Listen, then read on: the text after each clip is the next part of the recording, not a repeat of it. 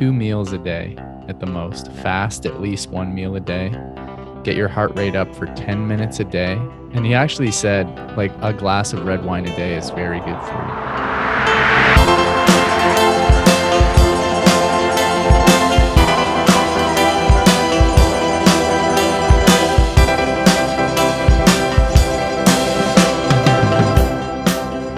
Okay, everybody, we are back. It's Underdogs, and I am David Patrick Fleming, and with me, as always, is the young Jake Eamon. I don't know if I've ever called him Jake before. Now, it may be February, it may be wet and snowy and miserable. You may be in lockdown, you may not be. Wherever you are, whatever your situation is, Baseball is on its way. Pitchers and catchers reported last week. We're going to have games as early as the end of this week. We got Jays and Yankees on Sunday. Sunday, Sunday. February 28th, baby. Yeah. And on today's episode, here's what we're going to do. Let's break this down. Give them the rundown. We're going to take you through all the off-season moves. We're going to get you set up for spring training. Who's new, who's old, who's left and gone and dead to us. And then we're going to get into our spring training predictions. Going to have a little fun trying to take some stabs in the dark at what to expect during this exciting spring training. And then we're going to do a new segment called Big League News, where we're going to talk about some stories around baseball. Now, Jacob, yeah. does spring training starting give you the lifeline that you need right now to keep going, to keep plowing forward through this god awful situation? It honestly, I've been thinking about that in a lot, and I really think it does. You know, I have some concerns about how much of the spring training I'm going to be able to view. We'll talk about that later. But just seeing the photos of Vladdy and trying to figure out does he look as good as he looked in those pictures I saw before? I'm not sure about that. Um, seeing George Springer in the uniform, seeing ripped Bo Bichette in that tight, skin tight Nike shirt with his traps, Those traps. Oh, yeah, traps. his chest looking incredible. I was just outside and it's got to be, I don't know, four degrees. It's balmy. I wasn't even wearing my winter jacket. The snow was melting. It was all wet and slushy, but it just felt like that change of a season. And I started to get so excited about being able to to watch, hopefully, hopefully watch uh, some spring training baseball and uh, see these see these boys back in action. But We made it through the polar vortex, man. We had a polar vortex. I- I I know not everyone's in Toronto, but I think all of Canada has been dealing with, you know, minus 10 as the highest high. May- Maybe not in Vancouver or whatever happens on the West Coast, yeah, jerks. Yeah, but fuck uh, Vancouver. Yeah. seriously. Oh, we're so we're so healthy. We dealt with the pandemic better than you guys. Oh my god, our lives are amazing. Mountains, beach, whatever. Ah, we're in this fucking polar vortex in the middle of an overpopulated fucking city when no one's wearing masks and passing this virus around Yeah. everybody. We got like 52 different strains going through the city. But we made it through. That's what I'm saying. You know, Yes, the snow did, is man. melting. Spring training is here. Baseball is going to happen almost every day. How oh great is that? God, what a and like in the day too, you know what I mean? You don't have to wait all day to watch these games at night. You can kind of wake up, do your thing, have seven, eight coffees, and then boom, it's baseball 1 p.m. But before we get to that, Jacob, can you can you get us all set up to know where we're where we've been, what we've gone through to to set us up for what to expect during this spring training? Can you Yeah. can you romance me a tale of where we've been? Yeah. Yeah, so this is this is the off-season rundown. Now I know some of you guys been following, you've been on the Twitter, you've been refreshing every second, you've been on the Blue Jays, MLB.com forward slash Blue Jays forward slash roster moves, whatever. Maybe some of you are like that. Some of you aren't though. We got some casual fans out there, and I love the casual fans. And so I just want to do, yeah, like you said, before we talk about what's happening right now with spring training Sunday first game, people doing the workouts. I just wanted to do an overview of where we are now based on what has happened in this, I would say, monumental, perhaps franchise altering offseason. Okay. So right off the rip, we re-signed Robbie Ray, right? Robbie had a pretty good finish to 2020 with a real solid playoff performance. He lowered his walk rate in Toronto from crazy high to quite high, but he is still perhaps uh, still perhaps underrated. It's it's a, perhaps an underrated signing with I think a lot of upside if he can get close to what he was in 2017 to 2019. And just a quick reminder on him, I, he's only 29 years old. Something that I'm still in shock every time I hear that. The same age That- as me. That's really shocking. I wouldn't have thought that actually. If somebody asked me how old Robbie Ray was, I think I would have say like 31. yeah. And the difference mentally between like 29 and 31, huge. I didn't realize he was that massive. young. Wow. That's why I'm saying like there's still so much upside with it. Like you just feel like oh yeah he's he's had his peak. He went through his prime and this is his decline. This isn't his decline. He's just his something went wrong with his delivery and he started walking people like crazy. But he's still got he's still got great stuff. He strikes people out like crazy when he isn't walking them, and so I still firmly believe he can be better than Taijuan Walker, Jake Odorizzi, and all the guys that we were clamoring for because we don't believe in this rotation. Moving on, we here's a huge move. We non-tendered Travis Shaw. Huge move by the Blue Jays. One Cue of the, the highlights. applause. Yes, one of the highlights of the offseason. Shaw is back with the Brewers, and I will be following up frequently to see how poorly he's doing there. The Brewers got a couple of uh, dumpster dives from the Blue Jays. yes. Uh, we signed Tyler Chatwood. Uh, not a lot to report about Okay. about this guy. Uh, he was a below average starting pitcher who was apparently going to pitch relief for us, and they're now even going as far to say is high leverage relief. He thinks yeah, I saw that. he too. thinks his stuff is going to play up and he can gas it out for a short stint. We shall see, Mr. Chatwood. Next, we got uh, Kirby Yates, and this kind of signaled the first big addition of the offseason and is perhaps rightfully overshadowed by what came after. But this was a big move for us. Ken Giles is gone, and in case you forgot, his arm fell off and he had to get surgery. Um, he recently signed a two year deal with the Mariners to get healthy again. So our ninth inning job was up for grabs. Jordan Romano was very impressive last year, but also dealt with injuries.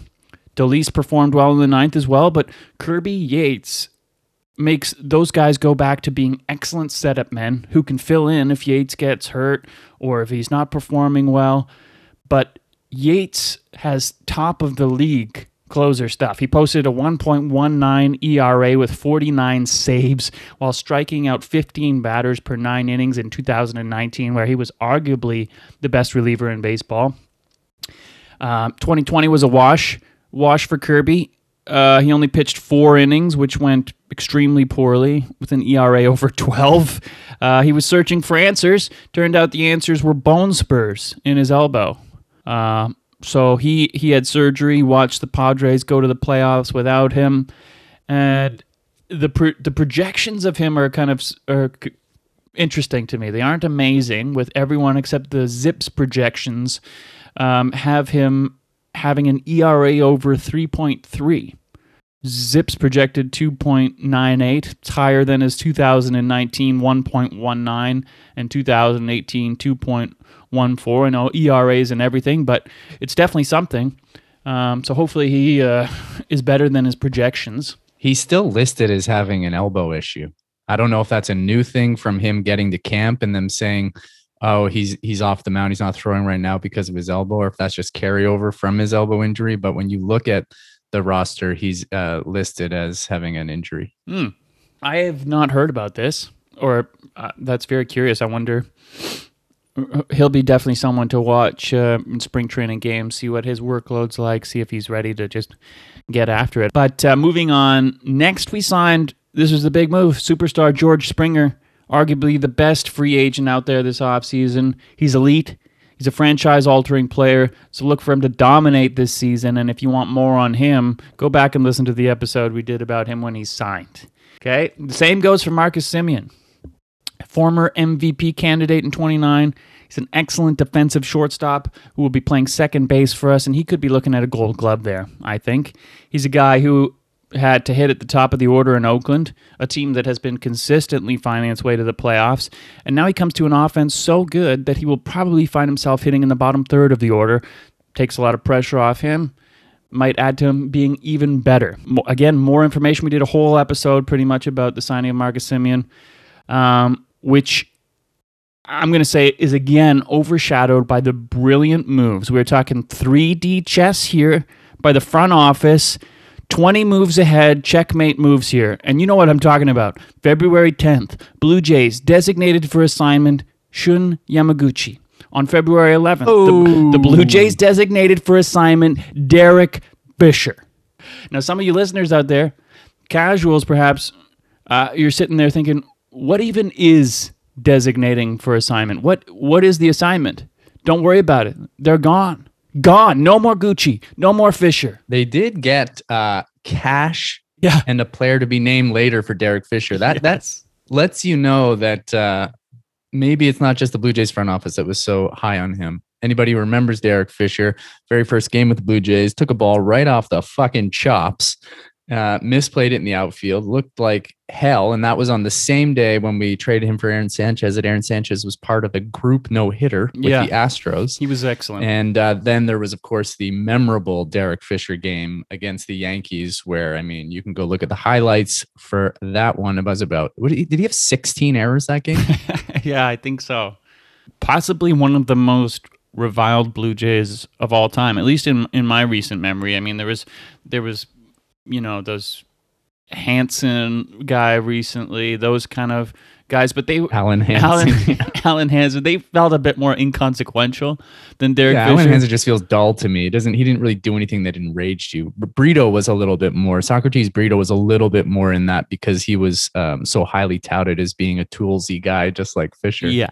But Fisher, there was something about Fisher that was so hateable. I don't know if it was just part of it was that, you know, we did trade Aaron Sanchez, Joe Biagini for him, two kind of beloved players, even though they had their flaws for the Blue Jays. Aaron Sanchez was an ERA title winner and just had everything in front of him and couldn't get over his injuries. Derek Fisher is on the Brewers. He's he's uh, he's he's with Travis Shaw, the Brewers. The Brewers. I think that's so funny. I, want to know how much they're giving us for Derek Fisher. Ten bucks, you know? Like, how much money? I, I always wondered that, like the cash considerations. I will consider giving you some cash for. let me hang out with Derek Fisher for 20 minutes, and then I'll decide how much money I'm going to give you. And the player to be named later is a, a ball boy. We're gonna consider maybe. Yeah, it's just like a younger Derek Fisher. Yeah. Yeah. So I, I don't know. I just imagine being a fan of the Brewers right now. Uh, I'm not sure sure if there's a more depressing state of affairs than what's happening for uh, MVP Christian Yelich and his Brewers. Oh, Yeah. really brutal. Um, and then the, the, the, the final move of the offseason I want to talk about is the trade for Steven Matz. And a lot of people have been asking me, who the fuck is Steven Matz? And honestly, no one knows. Yeah, he, he he's the final pitcher with starting potential we grabbed this offseason, and it left a lot of people scratching their heads. Um, in, in, in, last season, the Mets demoted him to the bullpen. His ERA was almost 10. He had a negative 0.6 WAR. His hard hit percentage was 49%. His opponent OPS was over a thousand. He was he was bad in just about every way you can be bad as a pitcher. And it wasn't just last year. He's been declining since his 2016 season, which was really his only good one. So, of course, the people that talk baseball in Toronto say, well, it must be another project for our pitching coach slash guru, Pete Walker. So, so, so what is it that's in there for Pete to try and fix? Well, like Robbie Ray, he's 29 years old. Okay. I like the youth. His fastball averages 94 miles per hour. His strikeout percentile in the baseball savant page is uh, the 62nd percentile, and his walk is in the 70th percentile. Everything else in the advanced stats seems to be bad, like really bad. And I don't, I don't claim to really fully understand how to read baseball savant pages, but every other stat is putting him in the bottom percentile of baseball. We're talking exit velocity, five, hard hit percentage, three, Expected WOBA, weighted on base average, six. Expected ERA, six. Expected batting average, three. Expected slugging percentage, two. Expected barrel percentage, four. You get the picture. 100 is good, zero is bad. He's really close to zero on a lot of things. He's he's got that quality though of like a Hollywood movie because if you were a Mets fan back in like maybe 2014, he was a part of the future, man. It was Matz and DeGrom and Syndergaard, and those And were the- Harvey. the- their starting rotation was hi- oh yeah, The four Harvey, horsemen, they were called. highly, They were highly, highly touted. They were a dominant uh, rotation that would put fear into everyone in the National League. It just didn't really work out for Steven Matz so much, but that is in him somewhere. Is it a change of location that unlocks his genius? Is it the pitching guru Pete Walker, or does he come here and he's just you know, trash? Mhm. I think he's an interesting guy for something like four something million dollars to give a shot to. Lefty still throws hard. Why not? Yeah. Well, yeah. Uh, all that being said, I think Steven Matz will probably continue to be bad. so I, I hope not. And There's there's some uh, baseball people. I'm not going to name names uh, who are calling him potentially uh, comeback player of the year. whoa, whoa, whoa, whoa, whoa! I haven't heard about this Yeah. comeback player of the year. Yeah, I, I heard it was a very in-depth article on a very legitimate website. I'm not sure. It spoke about how uh, the likelihood of both Steven Matz and then Andrew Benintendi, we'll talk about that another time, are going to be potential comeback players of the year. Whoa. And you, I'm, I'm getting the feeling you kind of maybe agree with this take.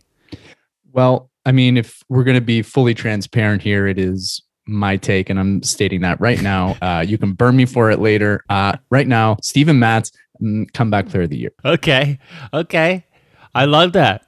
Oh, okay. So in theory, then, without without our tinfoil conspiracy hats on, the rotation looks like this going into spring training. If we're talking about a five man rotation, looks like Ryu, Ray, Pearson, Matz, and Roark. And the fact that I have Matz ahead of Roark in that listing is obviously of great concern. But for those who didn't listen to the show last season, it illustrates just how poorly I think of Tanner Roark.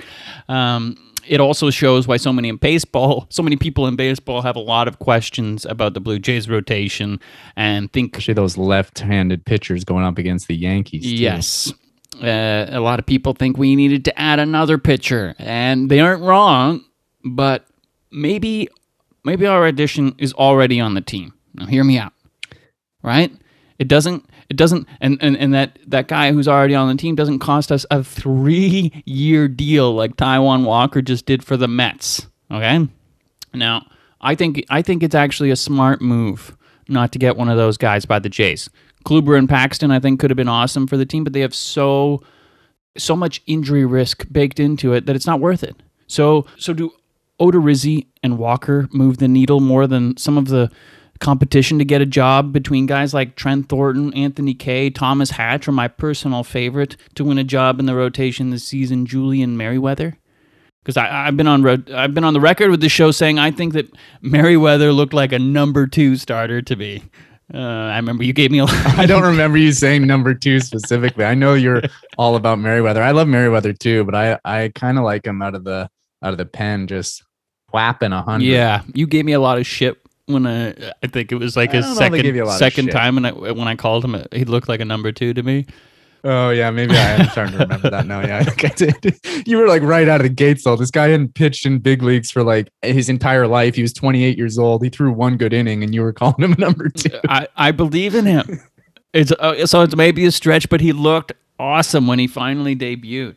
Um, he obviously Hey man, if I can call Steven Matz the comeback player of the year, you can definitely call Julian Merryweather a number two. numero dos. Okay. Yeah, he fell off obviously a bit after his impressive debut.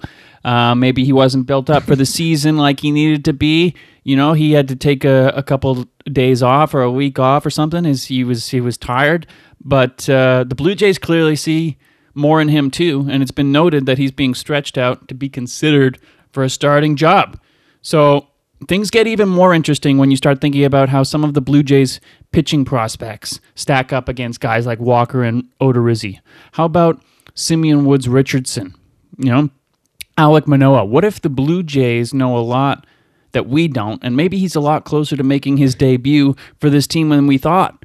By all accounts, he I love, dominated. I love that you said what if. What, what if? What if they know more than what we if do? the Blue Jays know more than us? What if? Here, um, uh, expand your mind for a second. Yes. From what I heard, he dominated in the alternate site last season. You know, he, he lost a, a season to move up through the ranks. You know, what would have happened if he had that whole year to, to move up through the ranks, prove what he can do?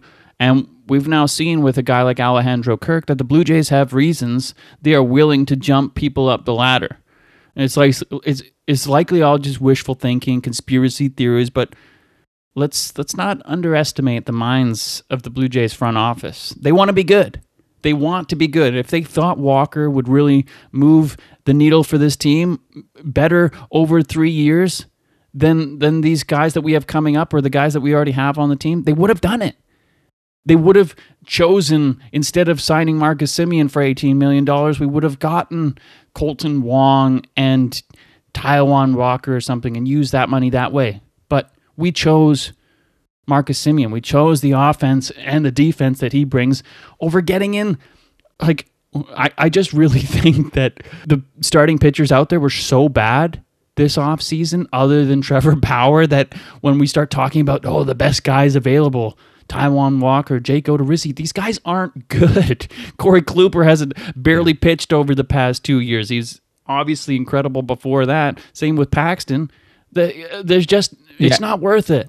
At some point, you kind of get caught up in the off season about just trying to get uh, brand names. Yeah. And and like the the after Bauer, it's like oh the next the next best thing to Nike. Well, there's this Adidas Odorizzi, and then there's uh there's the Reebok Taijuan Walker, but Mm-hmm. I, I agree that there was. I didn't find anything overly exciting about uh, re-signing Walker. Out of all of them, I think re-signing Taijuan Walker would have been the best because I thought you could get him for maybe a one-year deal. Didn't really turn out to to be the case. Three years. even- I know. I know.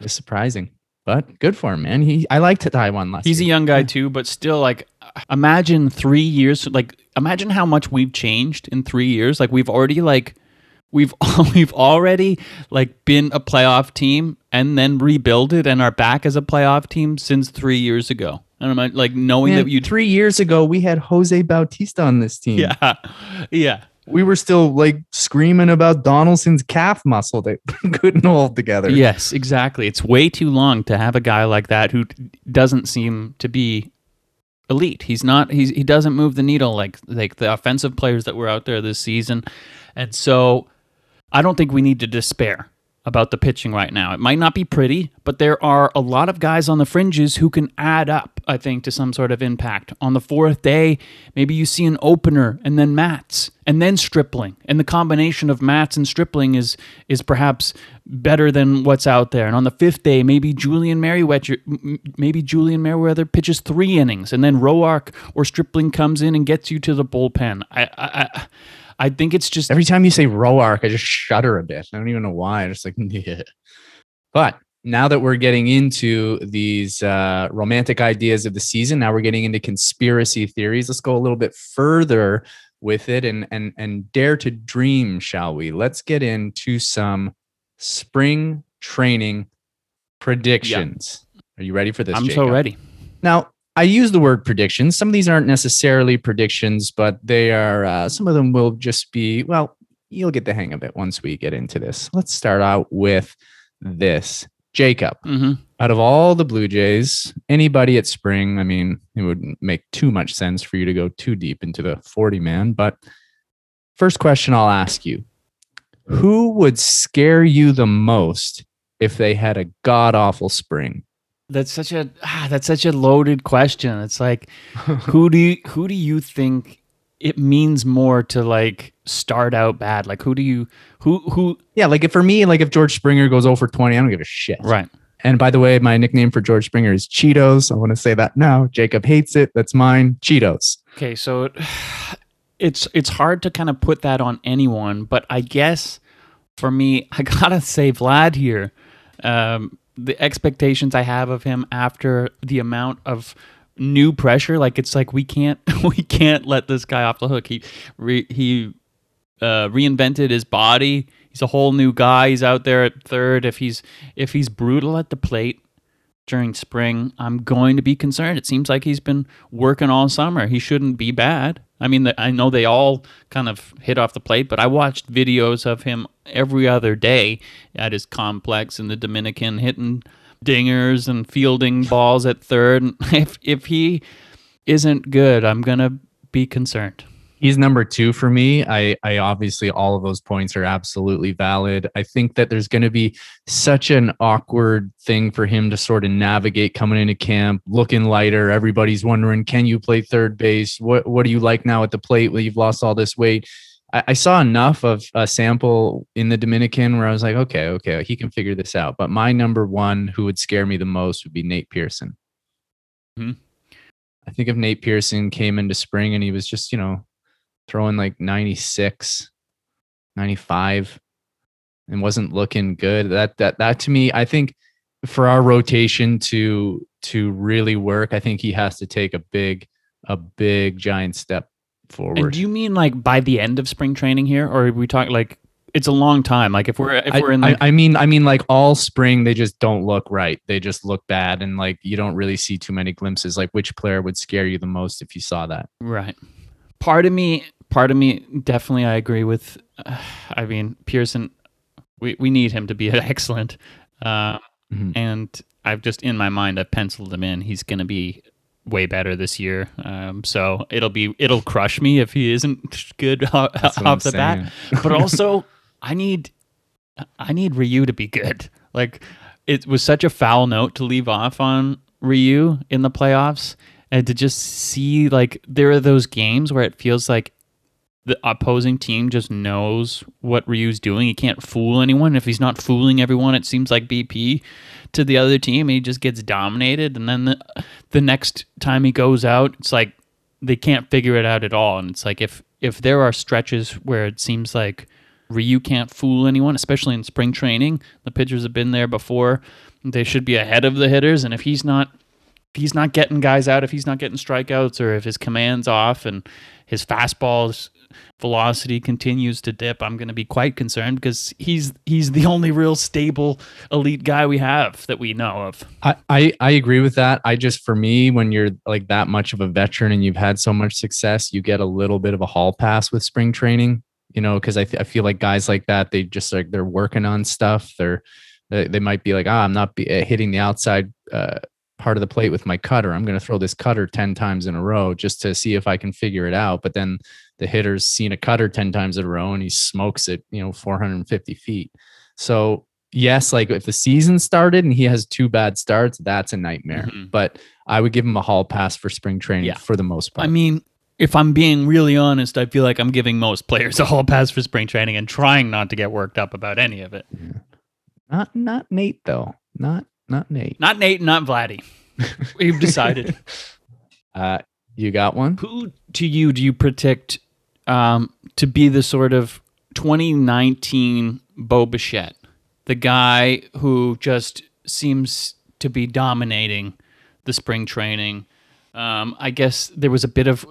I feel like Bo Bichette was still that guy last last spring training too. I feel like he was kind of the talk of camp again, and Alejandro Kirk uh, also kind of taking that role of like a guy who just kept hitting and hitting and hitting and um, so who for you are you thinking is going to be the kind of not necessarily breakout but kind of the star of spring training? Now does it have to be an offensive player? No. Hmm. it's it's tough because like the elements of bo being good the fact that he's young like my mind sort of went to kirby yates for a second. That would make me really excited but kirby yates is a veteran and it's not quite the same the quite the same feel. So uh, not to be uh, too lame here, but I got to go to Nate Pearson again. Mm-hmm. I got to go to Nate Pearson. He's going to finally get in there and he's going to start, you know, getting above the hundred, and uh, everybody's going to be talking about it. It's going to be something that's written about. He's going to be talked about by every Toronto sports broadcast. Going to be talked about on MLB, and it's going to be exciting. I hope. I hope that that's the case, and I think for me, that pairs up nice with Bo Bichette because he's got that kind of intensity, that competitive fire. He's young and he's exciting and he's got a high ceiling. Yeah, I like that. I like that. I feel like that did happen from a bit too last spring training. I remember that game against the Yankees when he was pitching, and it just felt like they kept uh, showing the camera on the Yankees bullpen after people were coming back, going into bullpen, and just being like, "I don't know how to hit that. This this kid's something else." And you could just get this kind of energy, like you know, it's spring training. The games don't matter so much, and it just seemed like they were kind of like impressed by him in a, in a way that wasn't like a this guy's dominating us. I'm pissed. It's like they're kind of enjoying the fact of how good this kid is, and I, I really hope that we get that again this spring training and the whole season. I want to see him dominating. But for me, my pick, I think that I'm expecting Jordan Groshans to not necessarily make a case for making the team, but to be that kind of guy where it is the that that exact kind of feeling like Bo Bichette. We're like, we know he's not going to make the team, but we also have to kind of give it to the kid. Like this guy showed up and he's he's been the best hitter on the team. Now I don't like our team's obviously a lot better now. That I feel like if we went back in time and it was Jordan Groshans and the same team that Bo Bichette was coming up with, that maybe it would have that same kind of feeling. But I, everything I keep reading about Jordan Groshans and like the time that he feels like he's missed and the the steps that he took in the alternate training site, I just feel like he's going to explode. And I feel like he feels like he's ready for the show. And uh, it's kind of it's kind of a weird thing. He's so under the radar in some aspects of because this all of these guys, the Bows, we have so many superstar young guys right now that it doesn't feel like there's room for another one. But I feel like you know he's he's he's really highly touted prospect, and I think he's gonna he's gonna put himself on the scene this spring training in a big way. Yeah, man, I would I would love that because it seems like he's probably going to play third base. They say he's got third base body, he's got good hands, good defense. He's tall, he's big. From what I was uh, hearing from, I think it was Stephen Brunt I was listening to the other day. He said uh, this kid does not lack confidence. He's got that sort of Bo Bichette mm-hmm. quality to him, and we've been hearing about him for a while now. He's kind of been that that next uh, offensive player the Blue Jays have that uh, you know him and Austin Martin who are coming up who are, people are really excited about. Uh, and then you know then then you've got like a real problem at third base though because uh, from what I heard today or yesterday, Gurriel's taking reps at third too. Yeah, and so that opens up I guess left field for Biggio.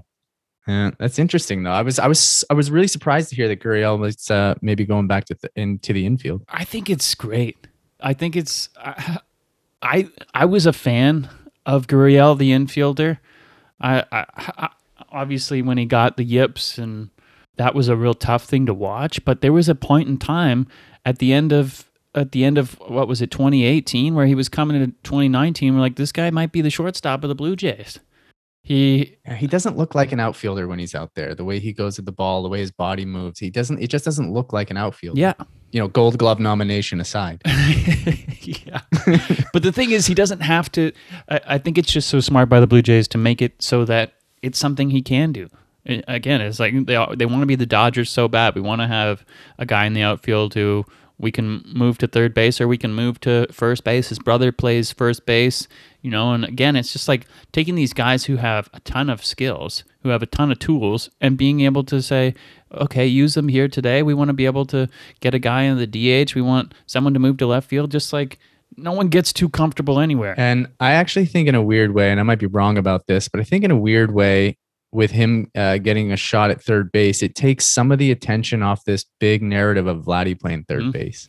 Just puts more people over there. There's more spread out, different opportunities for everybody. Hey, uh, we have a team where guys play different positions. We got a lot of guys who play multi positions. Ah, we'll figure it out. This isn't this isn't make or break for Vladdy or anybody. Every, you want to play third base? Give it a go. Yep. My last one here. Who's going to lead the Blue Jays in home runs this spring? It's, I feel like in spring, it's never who you think it's going to be. Um, man, I, I, bleed, I bleed Guerrero blood, man. I gotta, he's just my, my guy. I just love Vladdy and I gotta say Vladdy because I just want to have that, that hope that, uh, this change that he's made in the off season is immediately effective and he's just smoking the ball. Mm-hmm. Uh, I'm going with Vladdy. I'm going, I'm going with Rowdy. I think that Rowdy is is probably feeling like he's got a lot to prove right now. I feel like he's got he he feels like he needs to be a part of this team. Uh, he's one of two lefties that can be deployed in a lineup.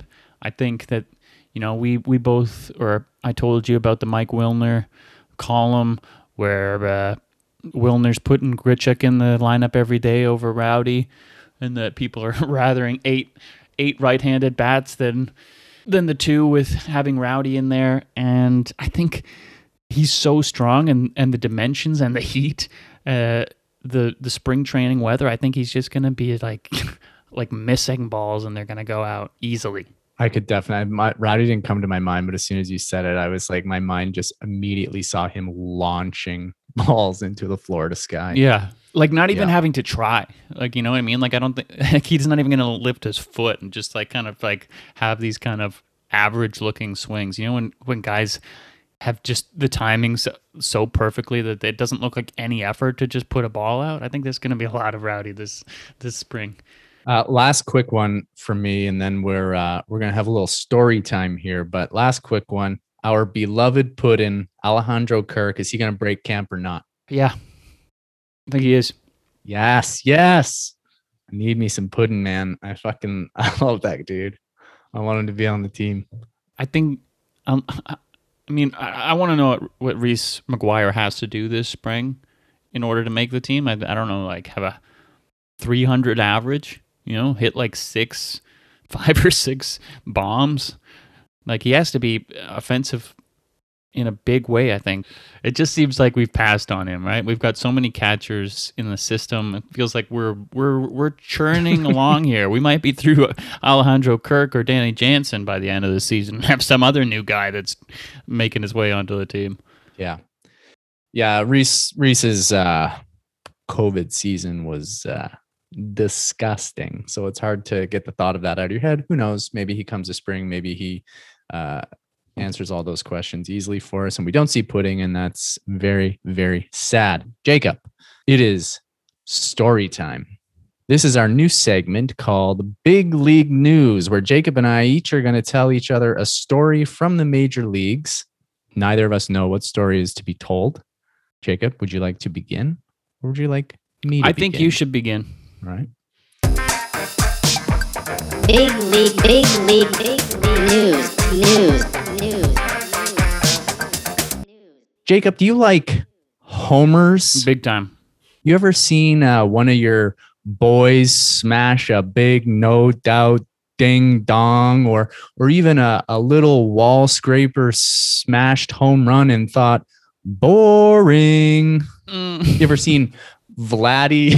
you ever seen Vladdy go deep and change the channel? Well, MLB has something to say about it. This year in 2021, MLB has decided to tweak the ball What? to deaden the ball, as it's being called. Dead balls like mine after a decade of finasteride. now, if you remember some controversy back in uh, 2018, do you remember this? It's when it kind of came to head, and pitchers around the MLB were starting to complain that MLB had changed the ball. You can remember even Blue Jays like Marcus Stroman and Aaron Sanchez at the time. They were saying that the seams were higher. Yeah. And this was not only causing the ball to soar out of the yard at an epic pace, but it also basically ended Aaron Sanchez's tenure as a J, Yeah. Giving him blisters that the fucking diaper baby could not overcome. A lot of looking at fingers on the mound. A lot of zooming in on fingers. Yeah. yeah. And every time he came back from an injury, every time he threw a pitch, he just moved that eye to that finger and you were like, oh, it's Yep. done. But now MLB at the time said that, well, they didn't they didn't do anything to the ball. Like, what do you mean? It's different, huh? How? This is the same ball. We didn't do anything. Well, the dingers were flying. And in 2019, that marked the greatest home run year in MLB history, with teams on average hitting 1.39 homers a game.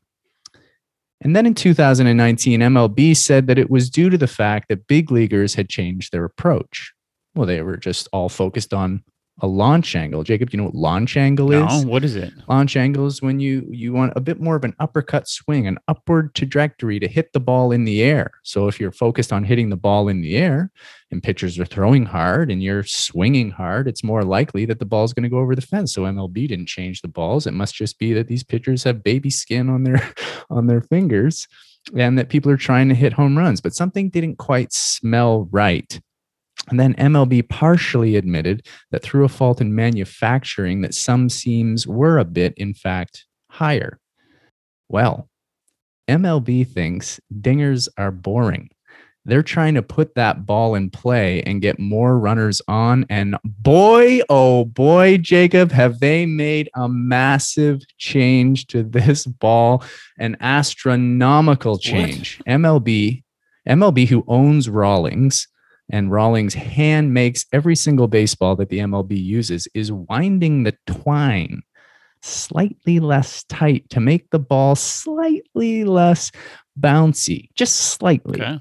they have made the ball one twentieth of a gram lighter.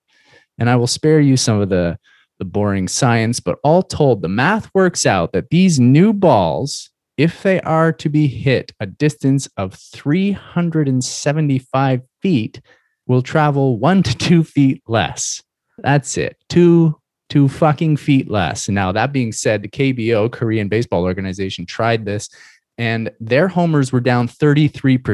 What? yeah, 33% less home runs when they there's one little little change in what they did. They didn't take any weight out of the ball. They just spun it a little a little less, but they let the ball the same weight. So maybe that's going to be a massive factor. Now, Jacob, all of this is to say with a team like the Blue Jays that is so oriented around smashing the ball out of the park, does this scare you that all of a sudden MLB is doing this, or is this just a whole lot of fucking nothing? Right. Well, despite the fact that I haven't heard about this and you're telling me about all this for the first time, David, I have just in this moment done a lot of thinking about how it affects the Blue Jays to, to have this ball deadened. And uh, I think that it's actually a massive boost to the Blue Jays um, and to our team, to our offense. And you're probably wondering, how is that possible? Well, you know who I think that this dead ball is going to hurt the most? former Blue Jays like Freddie Galvis, you know, like guys who kind of were journeymen, guys who aren't known for hitting home runs, who in 2018, 2019 started hitting all of these 401 foot bombs, all of these, you know, left to, to left field 380 feet. I'm talking like these guys who suddenly went from having six or seven home runs to hitting 20, 25 home runs. We don't have those guys anymore. We've got guys who hit monster shots, right? We've got Teoscar Hernandez, we've got Rowdy Tellez, we've got Bo Bichette. Maybe he he suffers a little bit. Uh, maybe Cavan Biggio. Cavan Biggio still hits it pretty hard and pretty far too. Um, George Springer. All of these guys are monsters. I feel like we're not going to be the the guys suffering from having one or two feet off of our home runs. I think it's it's the logic of it seems so weird to me because it's not going to change hitters' approach. Hitters aren't going to be like, "Oh God, yeah, home runs are going to be so hard to hit now. I might as well change my swing." And if you want the ball in play, I mean, if a ball is going to go, let's say the fence is 376 feet, and then you hit the ball 374 feet, and it's caught at the track. uh, That doesn't get guys on base. It just takes away a wall scraper home run. Like the, the the change doesn't feel if this if the math is accurate, which I, I can only assume it is, doesn't feel like significant enough change to really do anything. I think I think that's that's possible, but I think when I hear you say that, I hear the possible flaw in that maybe they do have to change their approach eventually because they get sick of hitting these uh, fly balls to the wall and getting outs, and maybe they start adjusting their launch angle and trying to hit more line drives and try and hit it on the ground again a bit more and try and find holes that these guys who have no business trying to hit home runs are going to stop trying to do it and putting the ball in play more. But that feels to me that that you can't change your swing in a season. So like we're either going to get a season where it's like this awkward transition where guys are trying to change their swing and they're a little bit off and numbers are down and it's boring. um, and then maybe in the off season they work on some stuff, but that feels like like that swing that they've got at this point is such muscle memory that uh, for them to change the launch angle. Uh, Changing a mental approach is different than, in my mind, like changing a launch angle, like the actual function of your swing. Well, that's possible, but I mean, the whole the whole it's happened in the off season. We've got spring training. We've got time for guys to get used to this ball. And maybe yeah, it's not going to be a whole season, and maybe there is going to be some growing pains. But to me, I think that there is. I don't know. I don't. I don't know the ins and outs of, of guys' plate approaches, but I do feel like there's a difference between guys that are looking for a pitch to try and hit out of the park and when the guys say they aren't trying to do too much and they're just trying to put the ball in play. And there's going to be more guys now who are looking to just put the ball in play more often than they're trying to hit it out of the park. And the guys who know that they don't have the power to to hit mistakes out of the park, you know?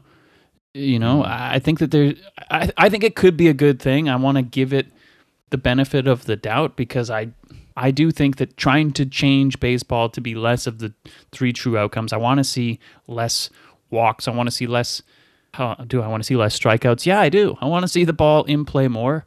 I want to see more action. So if they, you know, uh, they know more I'm than all- we do. So I think that that maybe this could work. Uh, Sure.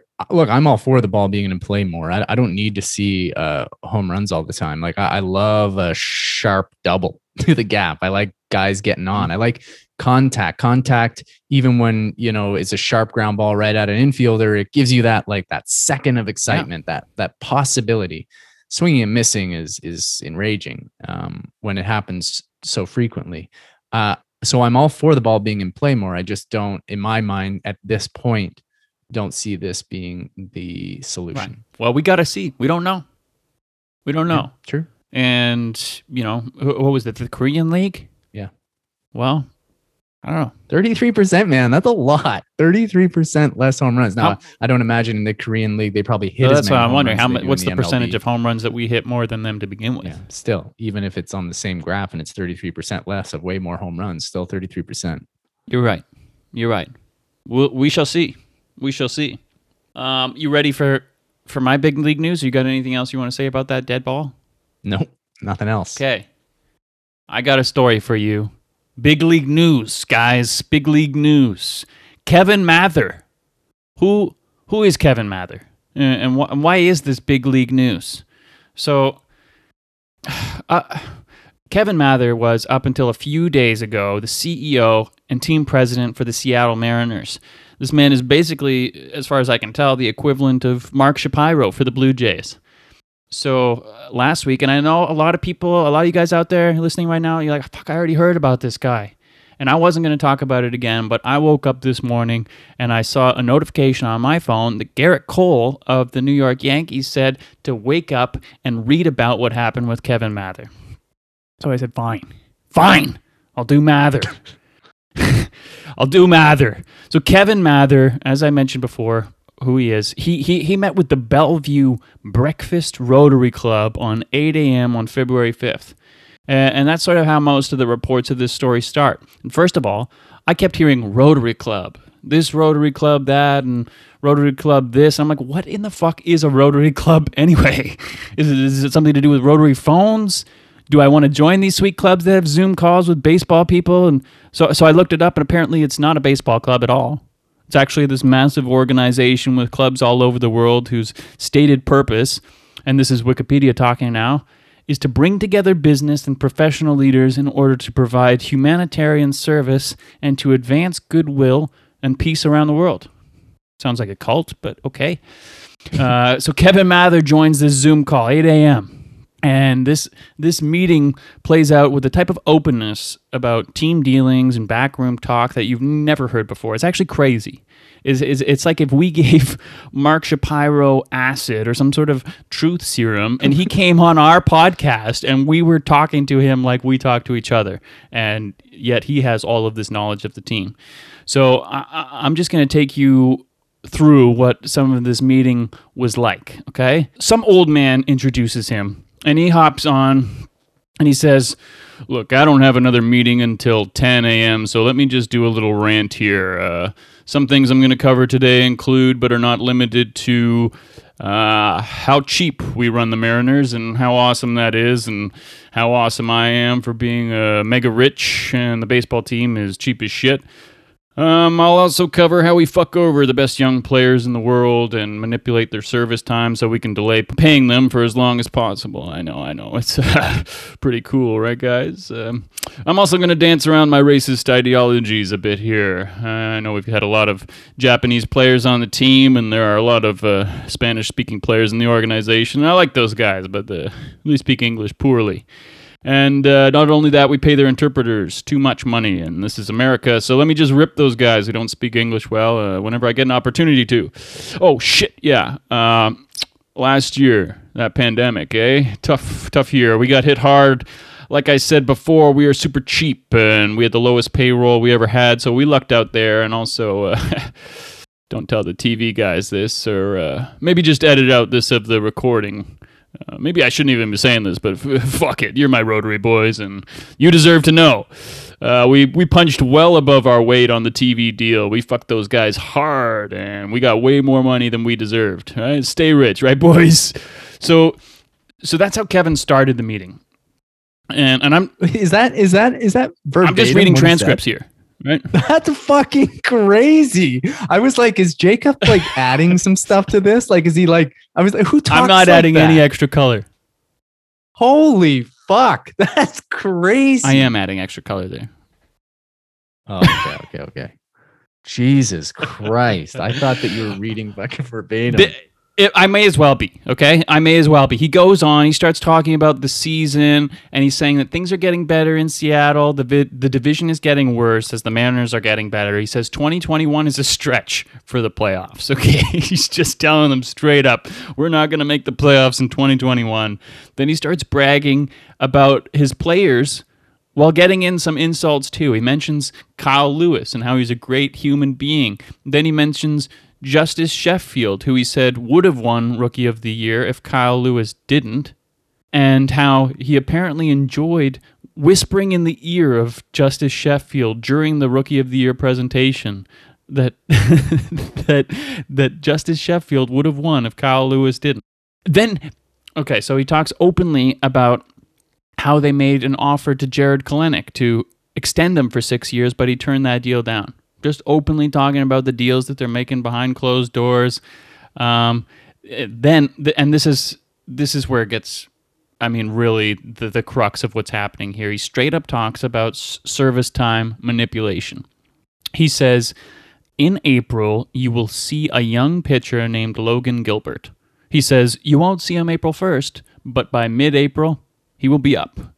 And so this is, like I said, this is the crux of the story. Service time manipulation is built into the fabric of Major League Baseball's collective bargaining agreement. We've seen it across the league for years now. Major stars who are at the point where they're destroying the minor leagues. Usually in the previous season, they pushed their way to AAA and mashed there, and then the next season comes around. They prove in spring training camp they should be on the major league team. The media and the fans watch and they say, This kid is better than the guys we have now. Why isn't he on the team to start the year?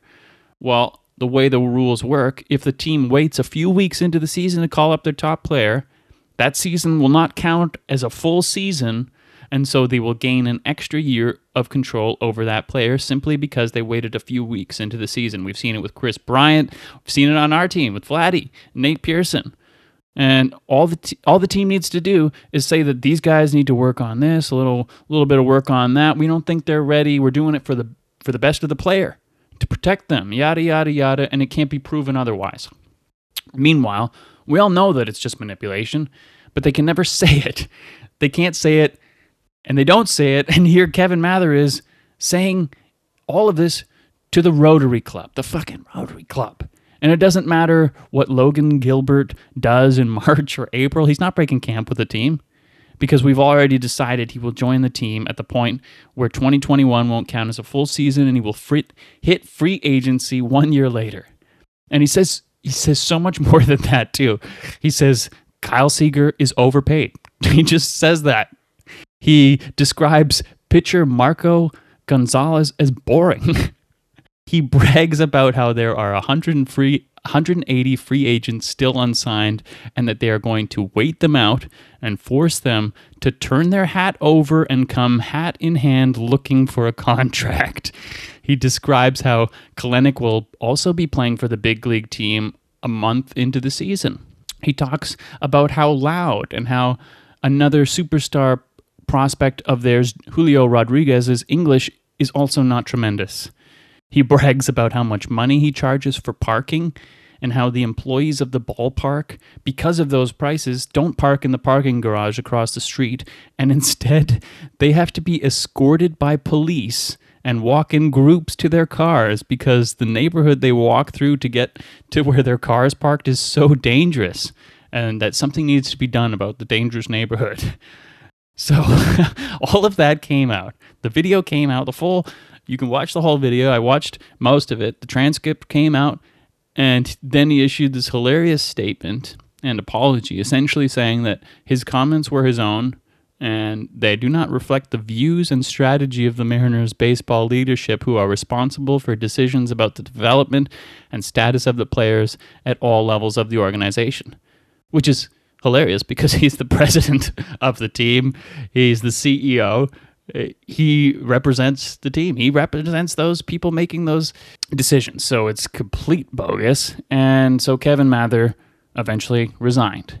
And so now the question is what will be the fallout of this? How will the players union take advantage of it? And really to me, I just want the baseball product to be better. For there not to be loopholes in the system that make it so we don't get to see the best players play.